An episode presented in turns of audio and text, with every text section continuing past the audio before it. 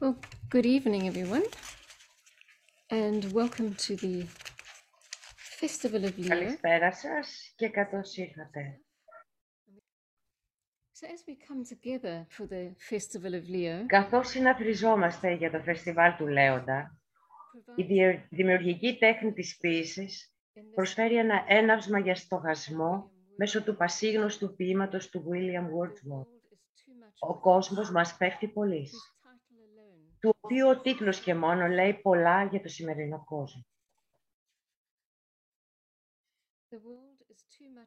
Ο κόσμος μας πέφτει πολύ, αργά και γρήγορα, μαζεύοντας και σκορπίζοντας, σπαταλάμε τις δυνάμεις μας. Δεν βλέπουμε παρά λίγα στη φύση που είναι δικά μας. Χαρίσαμε τις καρδιές μας.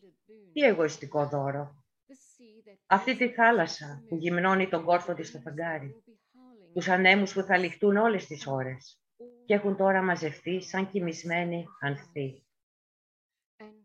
Με αυτό, με όλα, είμαστε εκτός πόνο.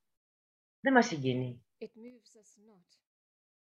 Μέγα Θεέ, Κάλιο να ήμουν παγανιστής βυταγμένος από ένα φθαρμένο δόγμα, ώστε να μπορούσα και εγώ στέκοντας σε αυτόν τον αγρό, να ρίχνω ματιές που θα κόβαν κάπου στην ερημιά μου. Να έχω τη θέα του Πρωτέα, αναβιώμενο από τη θάλασσα.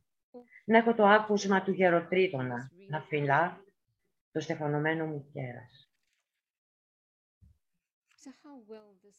Όσο εύκολα συνοψίζει τον σημερινό κόσμο, τη χαοτική κατάσταση που οθεί ορισμένους να αποστρέψουν το βλέμμα τους από την επικαιρότητα, τόσο δεινά που φαίνονται όλα.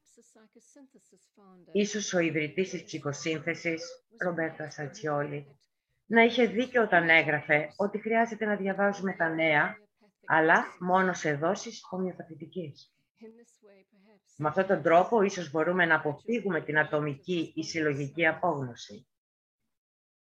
Προφανώς, για να κοιτάξει κανείς την κατάσταση του κόσμου, χρειάζεται να το λέει η καρδιά του. Ίσως χρειάζεται λιονταρίσιο θάρρος.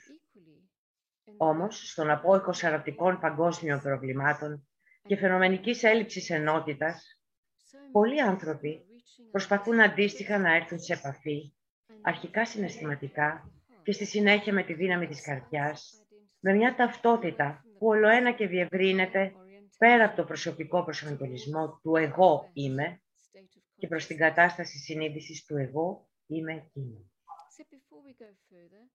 Πριν προχωρήσουμε πιο πέρα, ας κάνουμε μια παύση για στοχασμό και ας εκφωνήσουμε από κοινού την Καγιάτρη.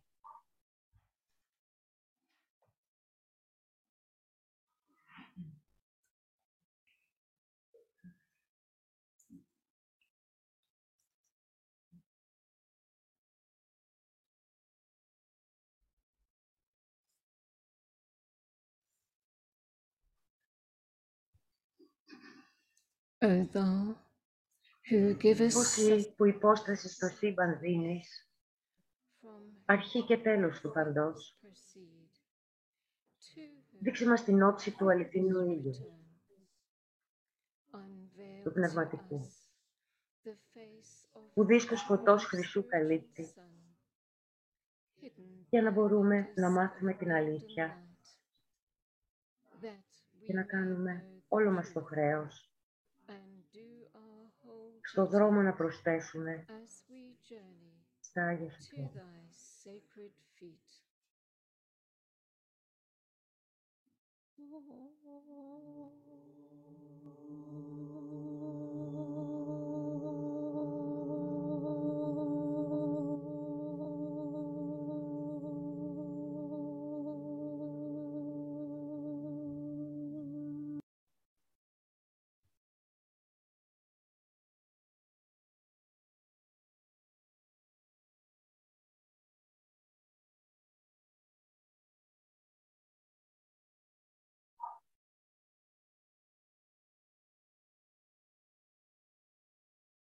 Ο στοχασμός πάνω σε αυτό το υπέροχο βεδικό μάντραμ της Καγιάτρη αποτελεί ισχυρό μέσο για να εφελκυστεί η διεύρυνση της ταυτότητας προς την κατάσταση ομαδικής συνείδησης του εγώ είμαι εκείνο.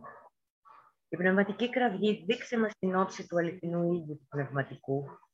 Είναι η απέτηση για την ανυψωτική δύναμη της αγάπης σοφίας, που θα μας οδηγήσει προς τη δόξα που κοίται πίσω από το Θείο Σχέδιο, όπως αυτό υπάρχει στο νου του Λόγου.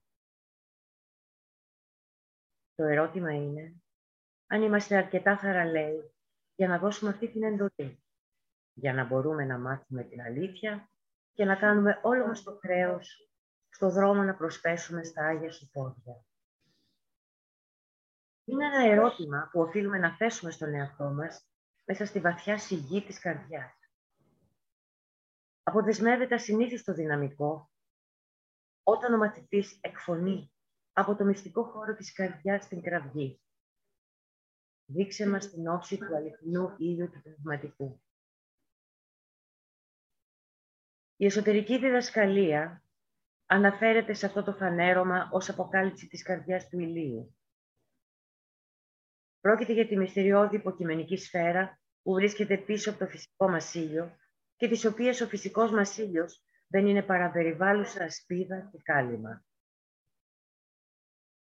Από εδώ, το φως της αγάπης του Θεού διαχύνεται στο μικροκοσμικό του αντίστοιχο, τον εγωιτό λωτό, στο νοητικό πεδίο και από εκεί στο εθερικό κέντρο καρδιάς του μαθητή. Με αυτό σχετίζεται η ακόλουθη μυστικιστική φράση που δίνει ο Θηβετανός σε έναν από τους μαθητές του, στον οποίο τονίζει να οραματίζεται το, το χρυσό χρώμα.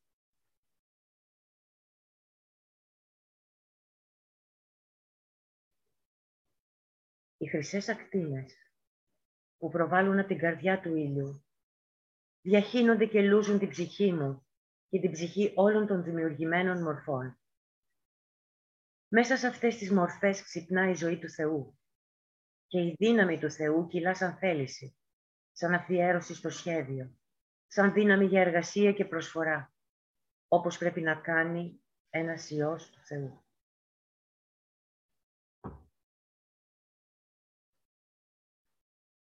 Οι χρυσές ακτίνες που ξεκινούν από την καρδιά του ήλιου μεταφέρουν μια ζωτική μετουσιωτική δύναμη επειδή γνώριζαν καλά οι αλχημιστές της αρχαιότητας υπάρχει άμεση σχέση μεταξύ χρυσού και φωτός. Με τα λόγια του Ρόμπερτ Φλάντ, ο ερμητικός χρυσός είναι η ροή των ηλιακτήδων ή του φωτός που διαχέεται αόρατα και μαγικά στο σώμα του κόσμου. Το φως είναι επίσης εξαχνωμένος χρυσός. Το φως στον ουράνιο κόσμο, όντας λεπτοφυής, ατμώδης, μαγικά μεταξιωμένος χρυσός. Η ιστεροφημία των μεγάλων επιτευγμάτων των αλχημιστών οφείλεται στην αύξηση της ποιότητας του φωτός που επέφερε η πρακτική του στον κόσμο της καθημερινότητας. Στους καιρούς μας, στην αρχή της εποχής του υδροχώου, έχουμε τη μεγάλη επίκληση ως μέσο για να συνεχιστεί το σπουδαίο έργο της καταστάλαξης ουράνιου χρυσού στον κόσμο, για την προσέλκυση της φλόγας του πνεύματος στους νόες των ανθρώπων, ώστε να μπορεί να αγγίξει και να ανυψώσει και να μετατρέψει τις συνειδητές υλικές ουσίες των κατώτερων βασιλείων της φύσης στον εαυτό της.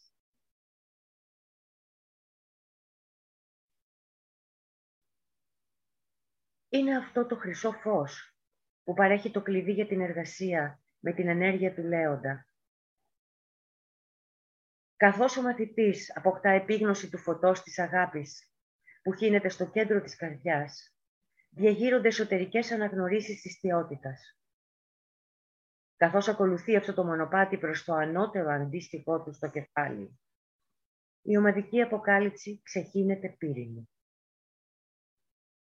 το κέντρο της καρδιάς στο κεφάλι, είναι η κοσμική αντιστοιχεία του κεντρικού πνευματικού ήλιου, όπου η όψη της θέλησης εμποτίζει την καρδιακή ενέργεια με διευθύνουσα δύναμη. Όταν ο μαθητής πατήσει το πόδι του στο μονοπάτι, μεταξύ αυτών των δύο κέντρων, το μήνυμα της Γκαγιάτρη γίνεται σαφές. Καθώς ο πνευματικός ήλιος είναι η αρχή και το τέλος του παντός, πρέπει εξορισμού το μονοπάτι της καρδιάς να είναι μονοπάτι αναγνωρίσεων. Και στο Λέοντα έχουμε τον ήλιο να κυβερνά και τις τρεις Το φυσικό ήλιο, την καρδιά του ήλιου και το κεντρικό πνευματικό ήλιο. Το μόνο ζώδιο στο οποίο εμφανίζεται αυτή η τριπλότητα.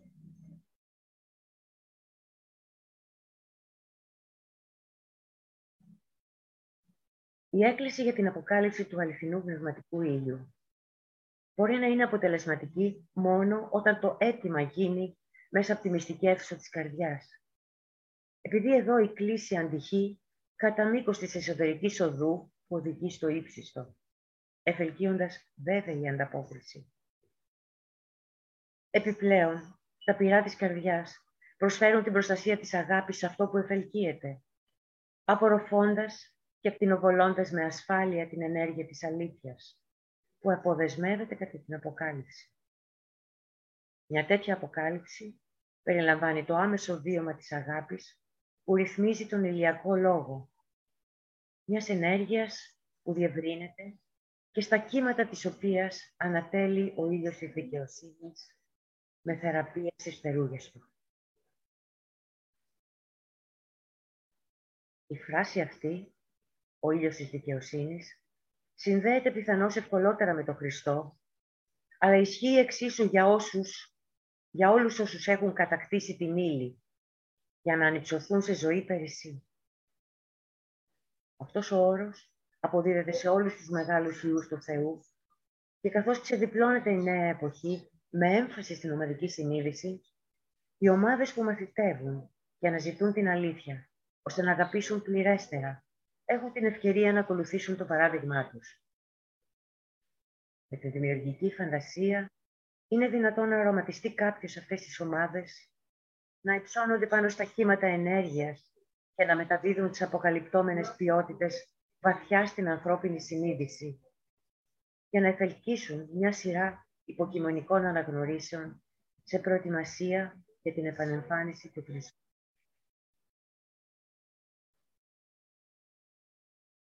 Ο όρος rightness, δικαιοσύνη, αξίζει επίσης περαιτέρω στο χασμό, καθώς προέρχεται από την παλιά αγγλική σύνθετη λέξη rightwise. Όταν αναλυθεί περαιτέρω στις δύο λέξεις, right, ορθό, και wise, σοφό, αποκαλύπτει έναν ενδιαφέροντα συνδυασμό δυνάμεων. Το ορθό, στα αγγλικά, έχει βέβαια καθ' αυτό πολλές έννοιες, όπως το ηθικά ορθό, το καλό, να κινούμε σε ευθέα γραμμή, κλπ. Και η λέξη σοφό εξελίχθηκε στα αγγλικά από τη σημασία του να βλέπεις, ένας τρόπος να προχωράς, να γνωρίζεις τον τρόπο. Η δικαιοσύνη, επομένως, ενσωματώνει την ιδέα του διευρυμένου οράματος και της πνευματικής κατεύθυνσης. Η ενέργειά της διαλύει τη συνθετότητα των καθημερινών σχέσεων και τις αναζωογονεί με απλές δυναμικές αρχές. Δεδομένου αυτού, όσοι εκφράζουν τη δικαιοσύνη φέρουν μεγάλη θεραπευτική δύναμη στα φτερά τους, γιατί αποτελεί φυσική αποκατάσταση της ειρήνης, της αρμονίας και της πληρότητας. Αυτή η απελευθερωτική ποιότητα διακρίνεται ήδη να ριζώνει στον κόσμο μέσω του νέου ομίλου εξυπηρετητών του κόσμου. Επιστρέφοντας στο στοχασμό πάνω στην Καγιάτρη, αξίζει να σημειωθεί ότι πρόκειται για ομαδική επίκληση. Έχοντας κατά νου το μέγεθος της αποκάλυψης που ζητείτε, είναι συνετό ότι η κλίση είναι συλλογική και γίνεται για λογαριασμό των αληθινών αναζητητών παντού. Στο κέντρο του νέου ομίλου εξυπηρετών του κόσμου μπορούμε να φανταστούμε έναν ήλιο να ανατέλει για να λάβει την αποκάλυψη μέσω της οποίας μπορεί να ακτινοβολήσει ζωή περισσή διαχύνοντας την ευλογία του στην ανθρωπότητα και τραβώντας όλα τα βλέμματα επάνω στο νέο όραμα ομορφιάς και τάξης. Ο Λέων αποτελεί αναπόσπαστο παράγοντα αυτού του νέου τρόπου όρασης. Επειδή ο Λέων στην ύψιστη μορφή του εκφράζει το φως της ψυχής. Σταδιακά φωτίζει το ευρύτερο πεδίο των σχέσεων και διαλύει την πλάνη της χωριστικότητας. Ο Λέων είναι βασικό σημείο του σταθερού σταυρού, που συμβολίζει τη μαθητεία, όπου ο μαθητής παίρνει τη θέση του στο κέντρο των εισρεουσών και εκρεουσών δυνάμεων. Αυτή η μετάβαση στο σταθερό σταυρό της μαθητείας συμβαίνει σε ανταπόκριση προς την καρδιά του ήλιου και συνοδεύεται από ένα νέο τρόπο να βιώνει κάποιος την πραγματικότητα και την επιλεσία.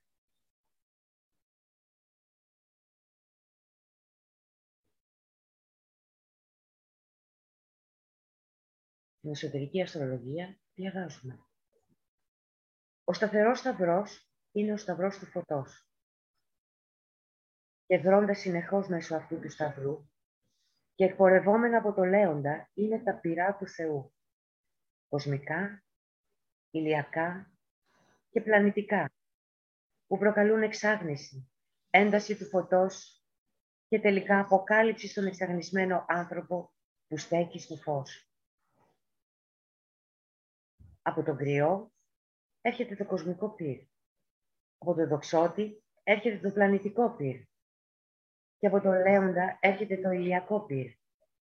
Και καθένα από αυτά τα πυρά καθαρίζει το δρόμο καίγοντας για την έκφραση των τριών θείων όψεων. Πνεύμα, κρυός. Ψυχή, λέον. Και σώμα, δοξότης. Αυτή είναι η επιστημονική βάση της γιόγκα του πυρός.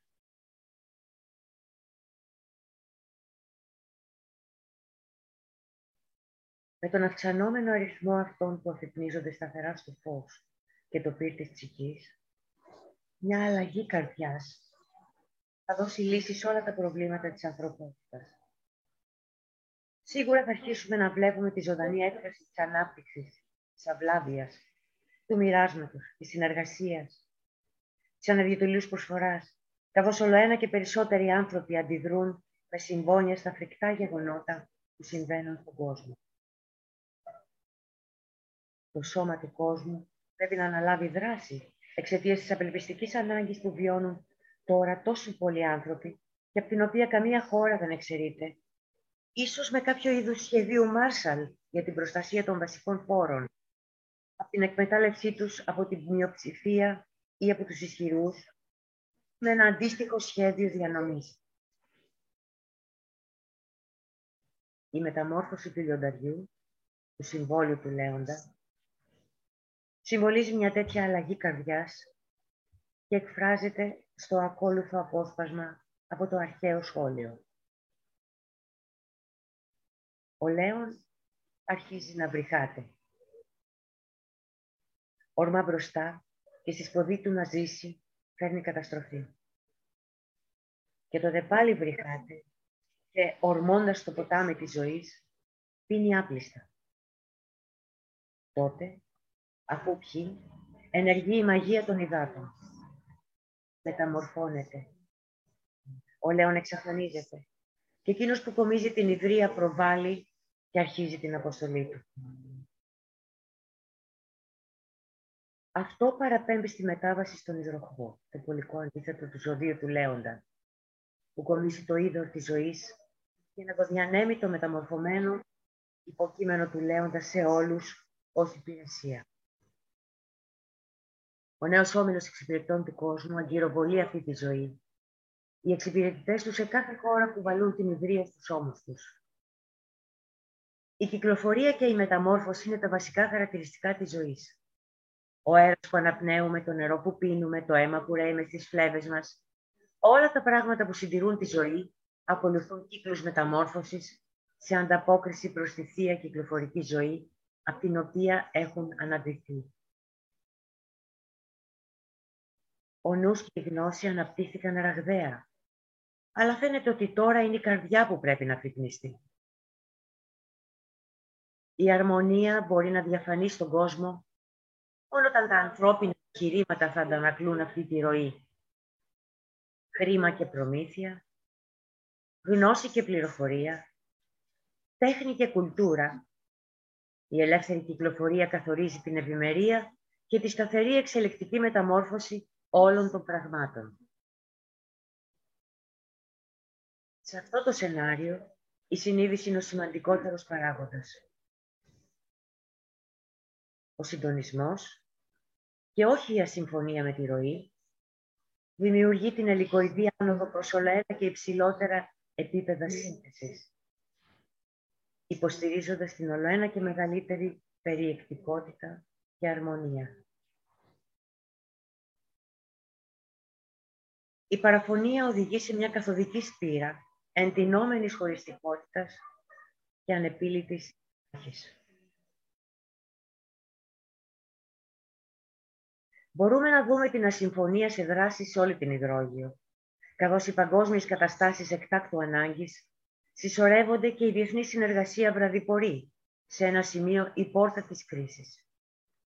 Αυτό δεν μπορεί να συντηρηθεί επαόριστον, γιατί η κρίση είναι εξορισμού ένα σημείο στο οποίο πρέπει να έρθει η αλλαγή. Το πεδίο έντασης που περιβάλλει την κρίση μπορεί να διατηρηθεί επάπειρον και κάποια στιγμή θα διαραγεί σε ενεργό έκφραση.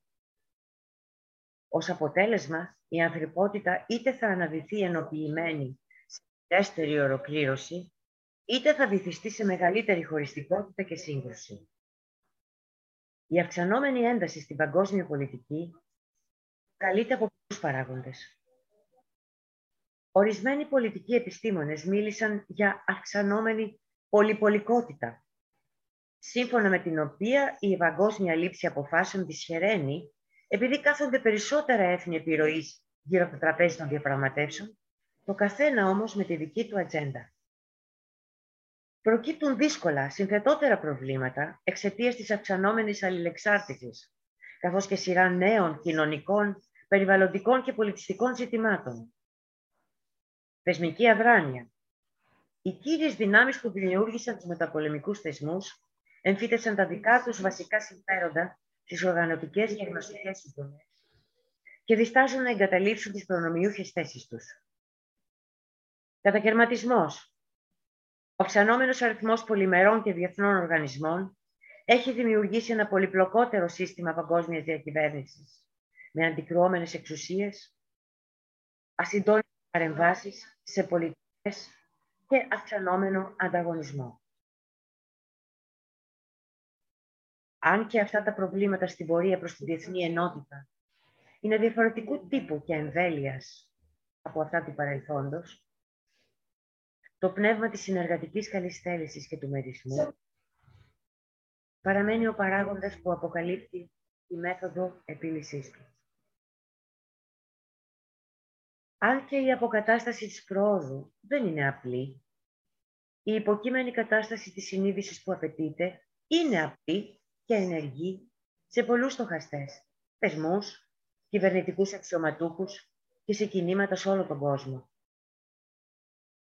Το πνεύμα της πρακτικής καλής θέλησης πρέπει να διαμορφώσει την πολιτική αρχιτεκτονική του μέλλοντος και να εστιαστεί στο σημείο όπου οι ιδέες και οι πολιτικοί συναντώνται, όπως περιγράφει η δήλωση αποστολής του περιοδικού Global Policy.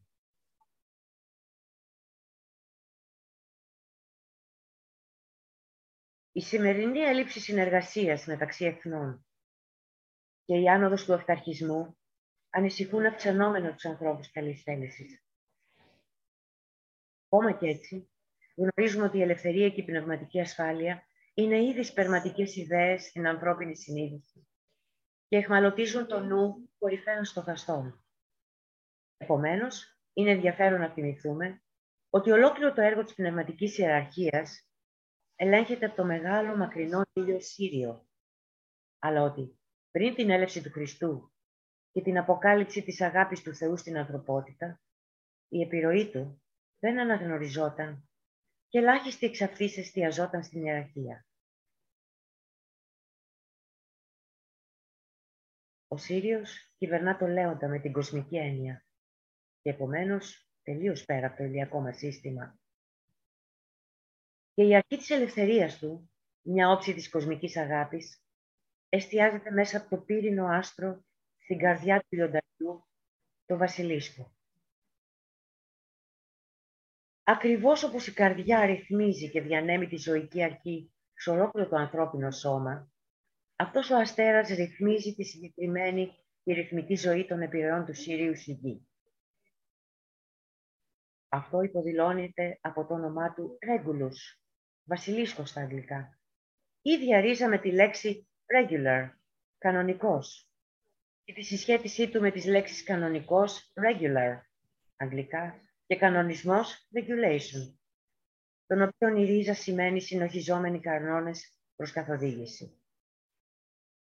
Επομένως, η αρχή της ελευθερίας του Συρίου ρυθμίζεται από το μικρό βασιλιά, στην καρδιά του Λέοντα, πριν εισέλθει στο ηλιακό μας σύστημα. Ένα της εστιάζεται μέσω του ουρανού, με τον οποίο ο προχωρημένος διαλογιστής εργάζεται και υπηρετεί, προσθέτοντας έτσι στο μείγμα την, την οργανωτική επιρροή της 7ης ακτίνας που χαρακτηρίζει αυτόν τον πλανήτη. Στη συνέχεια ακολουθεί μια δυναμική, ρυθμιστική και οργανωτική διεργασία που προσαρμόζει την αρχή της ελευθερίας της ζωής στη γη. Ενώ η ιδέα κανόνων και κανονισμών μπορεί να αποτελεί ανάθεμα για πολλούς που μόλις μπαίνουν στο πνευματικό μονοπάτι, ο έμπειρος ταξιδιώτης γνωρίζει ότι η απελευθέρωση και εκείνη η απόσπαση από τη μορφή επιτυγχάνονται μέσω της υπακοής της ύλης σε επιβαλλόμενους πνευματικούς ρυθμούς. Μέσω της πνευματικής ρύθμισης ξυπνά μέσα στην ουσία μια χαρούμενη, ανυψωτική φωτιά και αυτή δίνει στο ανθρώπινο όν τη δυνατότητα να βιώσει άμεσα την ελευθερία των ανώτερων σφαιρών, ενώ είναι ακόμα σε ενσάρκωση στη γη.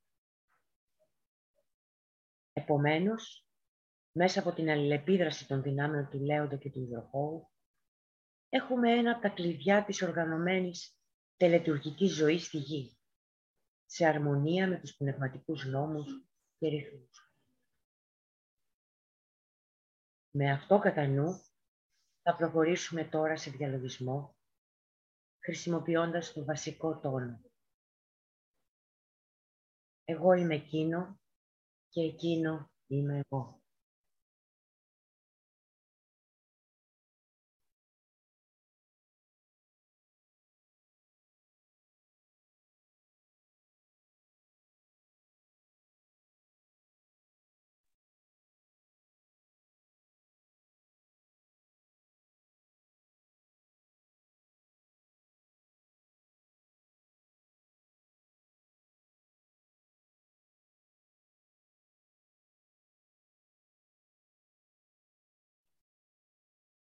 Επιτρέποντας την είσοδο στο φως.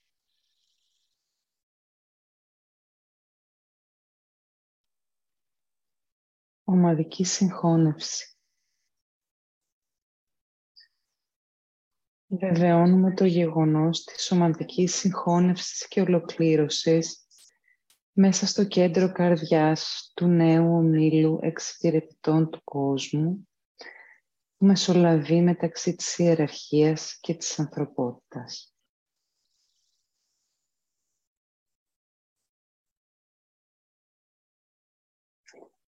Είμαι ένα με τους αδερφούς μου στον Όμιλο και ό,τι έχω είναι δικό τους.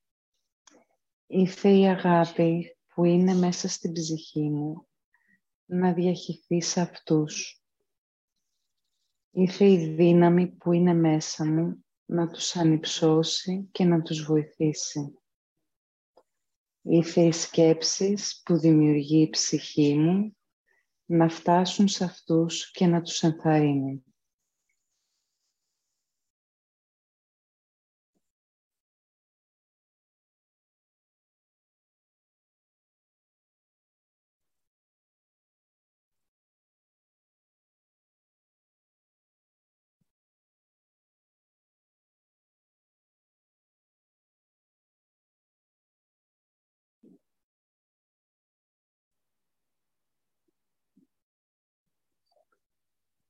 Ευθυγράμμιση.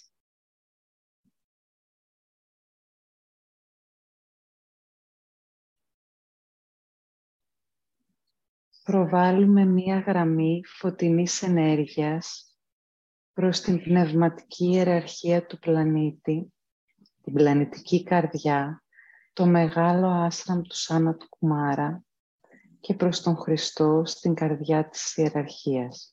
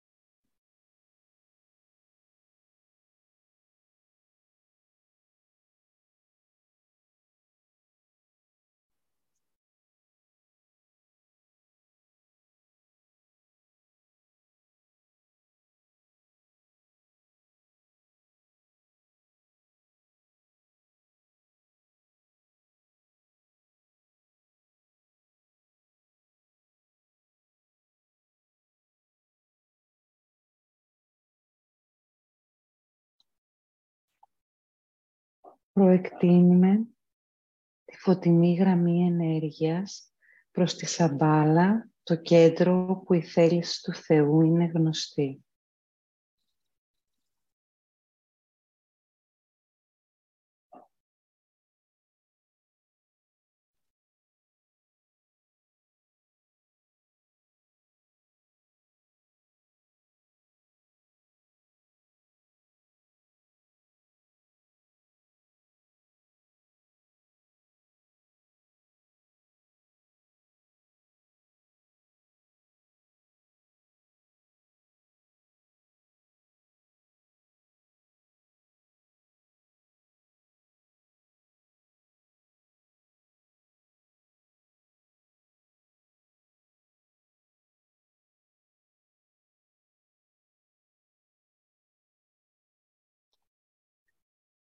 Ανώτερο διάλειμμα.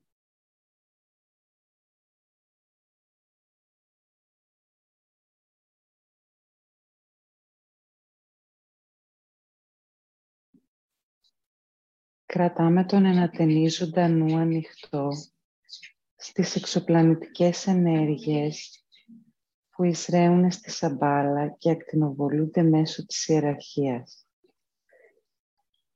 Χρησιμοποιώντας τη δημιουργική φαντασία, επιχειρούμε να δούμε τα τρία πλανητικά κέντρα, τη Σαμπάλα, την Ιεραρχία και την Ανθρωπότητα, να έρχονται βαθμιαία σε ευθυγράμμιση και αλληλεπίδραση.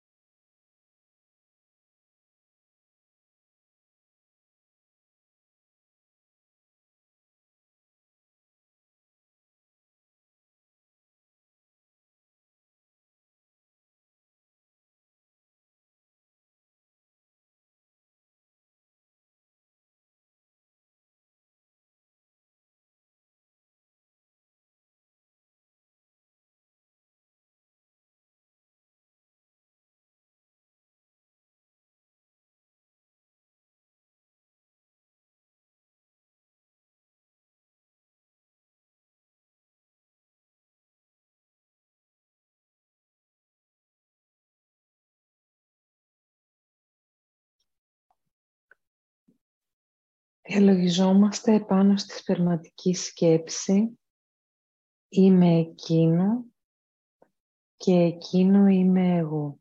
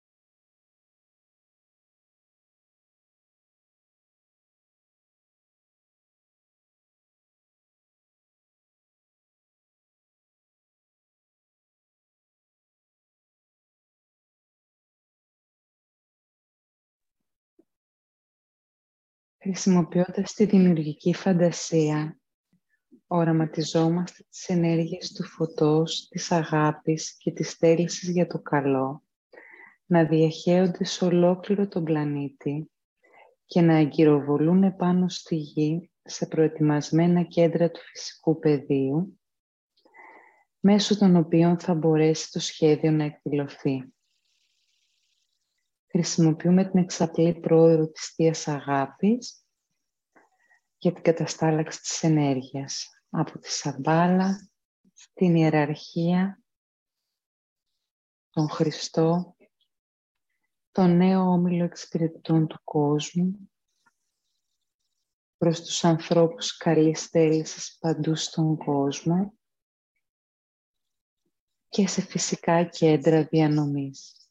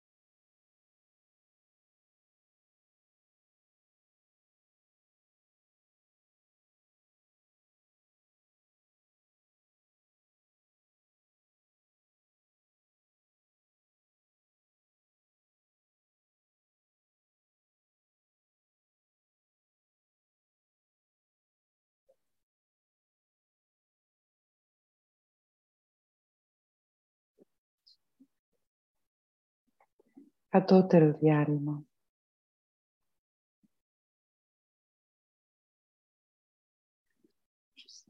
Επανεστιάζουμε τη συνείδηση ως όμιλος μέσα στην περιφέρεια του Μεγάλου Άστραμ. Φωνούμε μαζί τη βεβαίωση.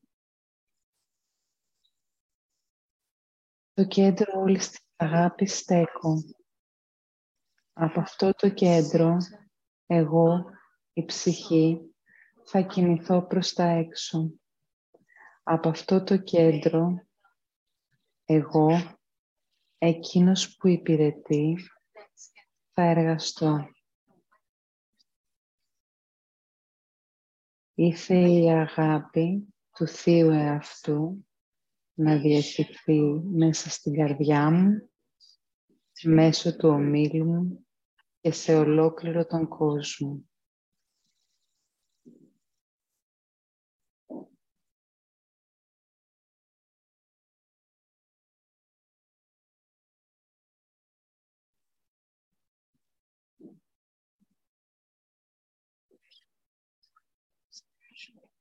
Οραματιζόμαστε την κατερχόμενη πνευματική ζωή που απελευθερώνεται από τη σαμπάλα μέσω της ιεραρχίας και διοχετεύεται στην ανθρωπότητα για του προετοιμασμένου αγωγού. Αναλογιζόμαστε πώς αυτές οι εισερχόμενες ενέργειες εγκαθιδρύουν την ατραπό του φωτός για τον ερχόμενο παγκόσμιο διδάσκαλο, τον Χριστό.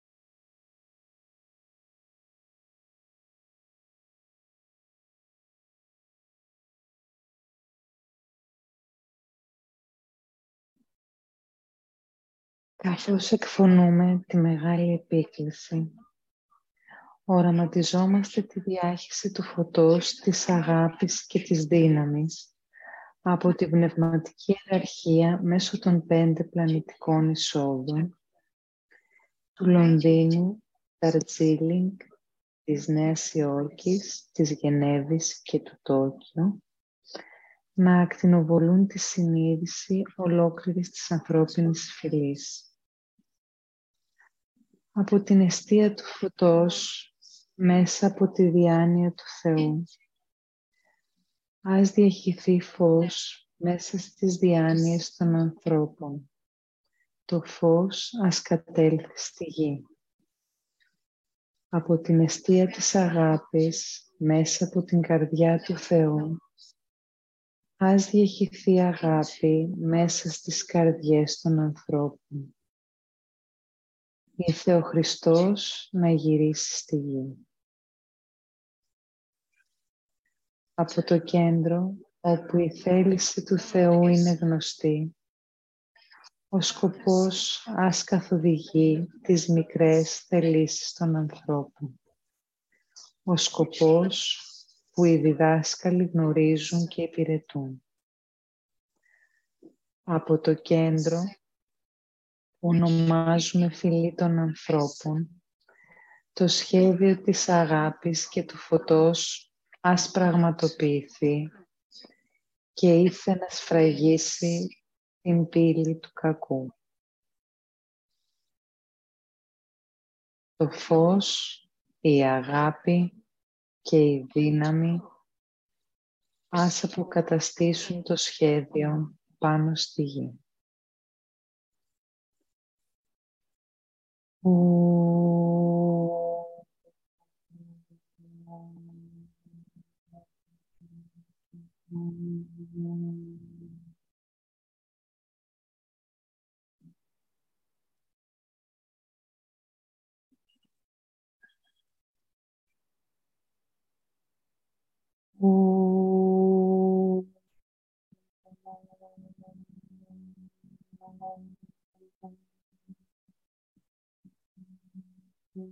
嗯。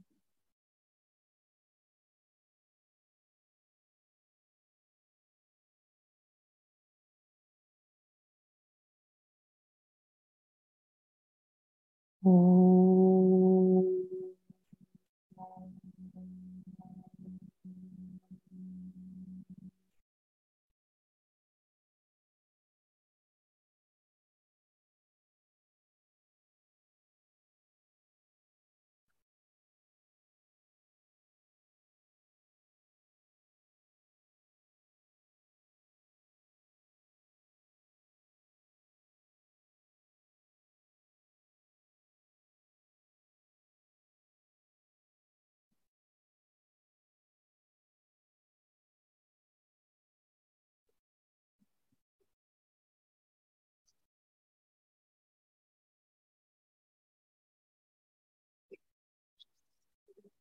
Ευχαριστούμε πολύ. Να σας ενημερώσουμε ότι η Πανσέλινος είναι στην ακρίβειά της αύριο στις 4.36 το πρωί, ώρα Ελλάδας. Καλό βράδυ, ευχαριστούμε που διαλογιστήκατε μαζί μας.